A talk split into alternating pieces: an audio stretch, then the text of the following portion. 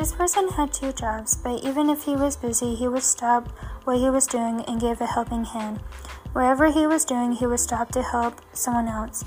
He was always there in a time of need. He was one he was one phone call away. From him I learned how a company should be run. I learned a lot from him and I'm thankful for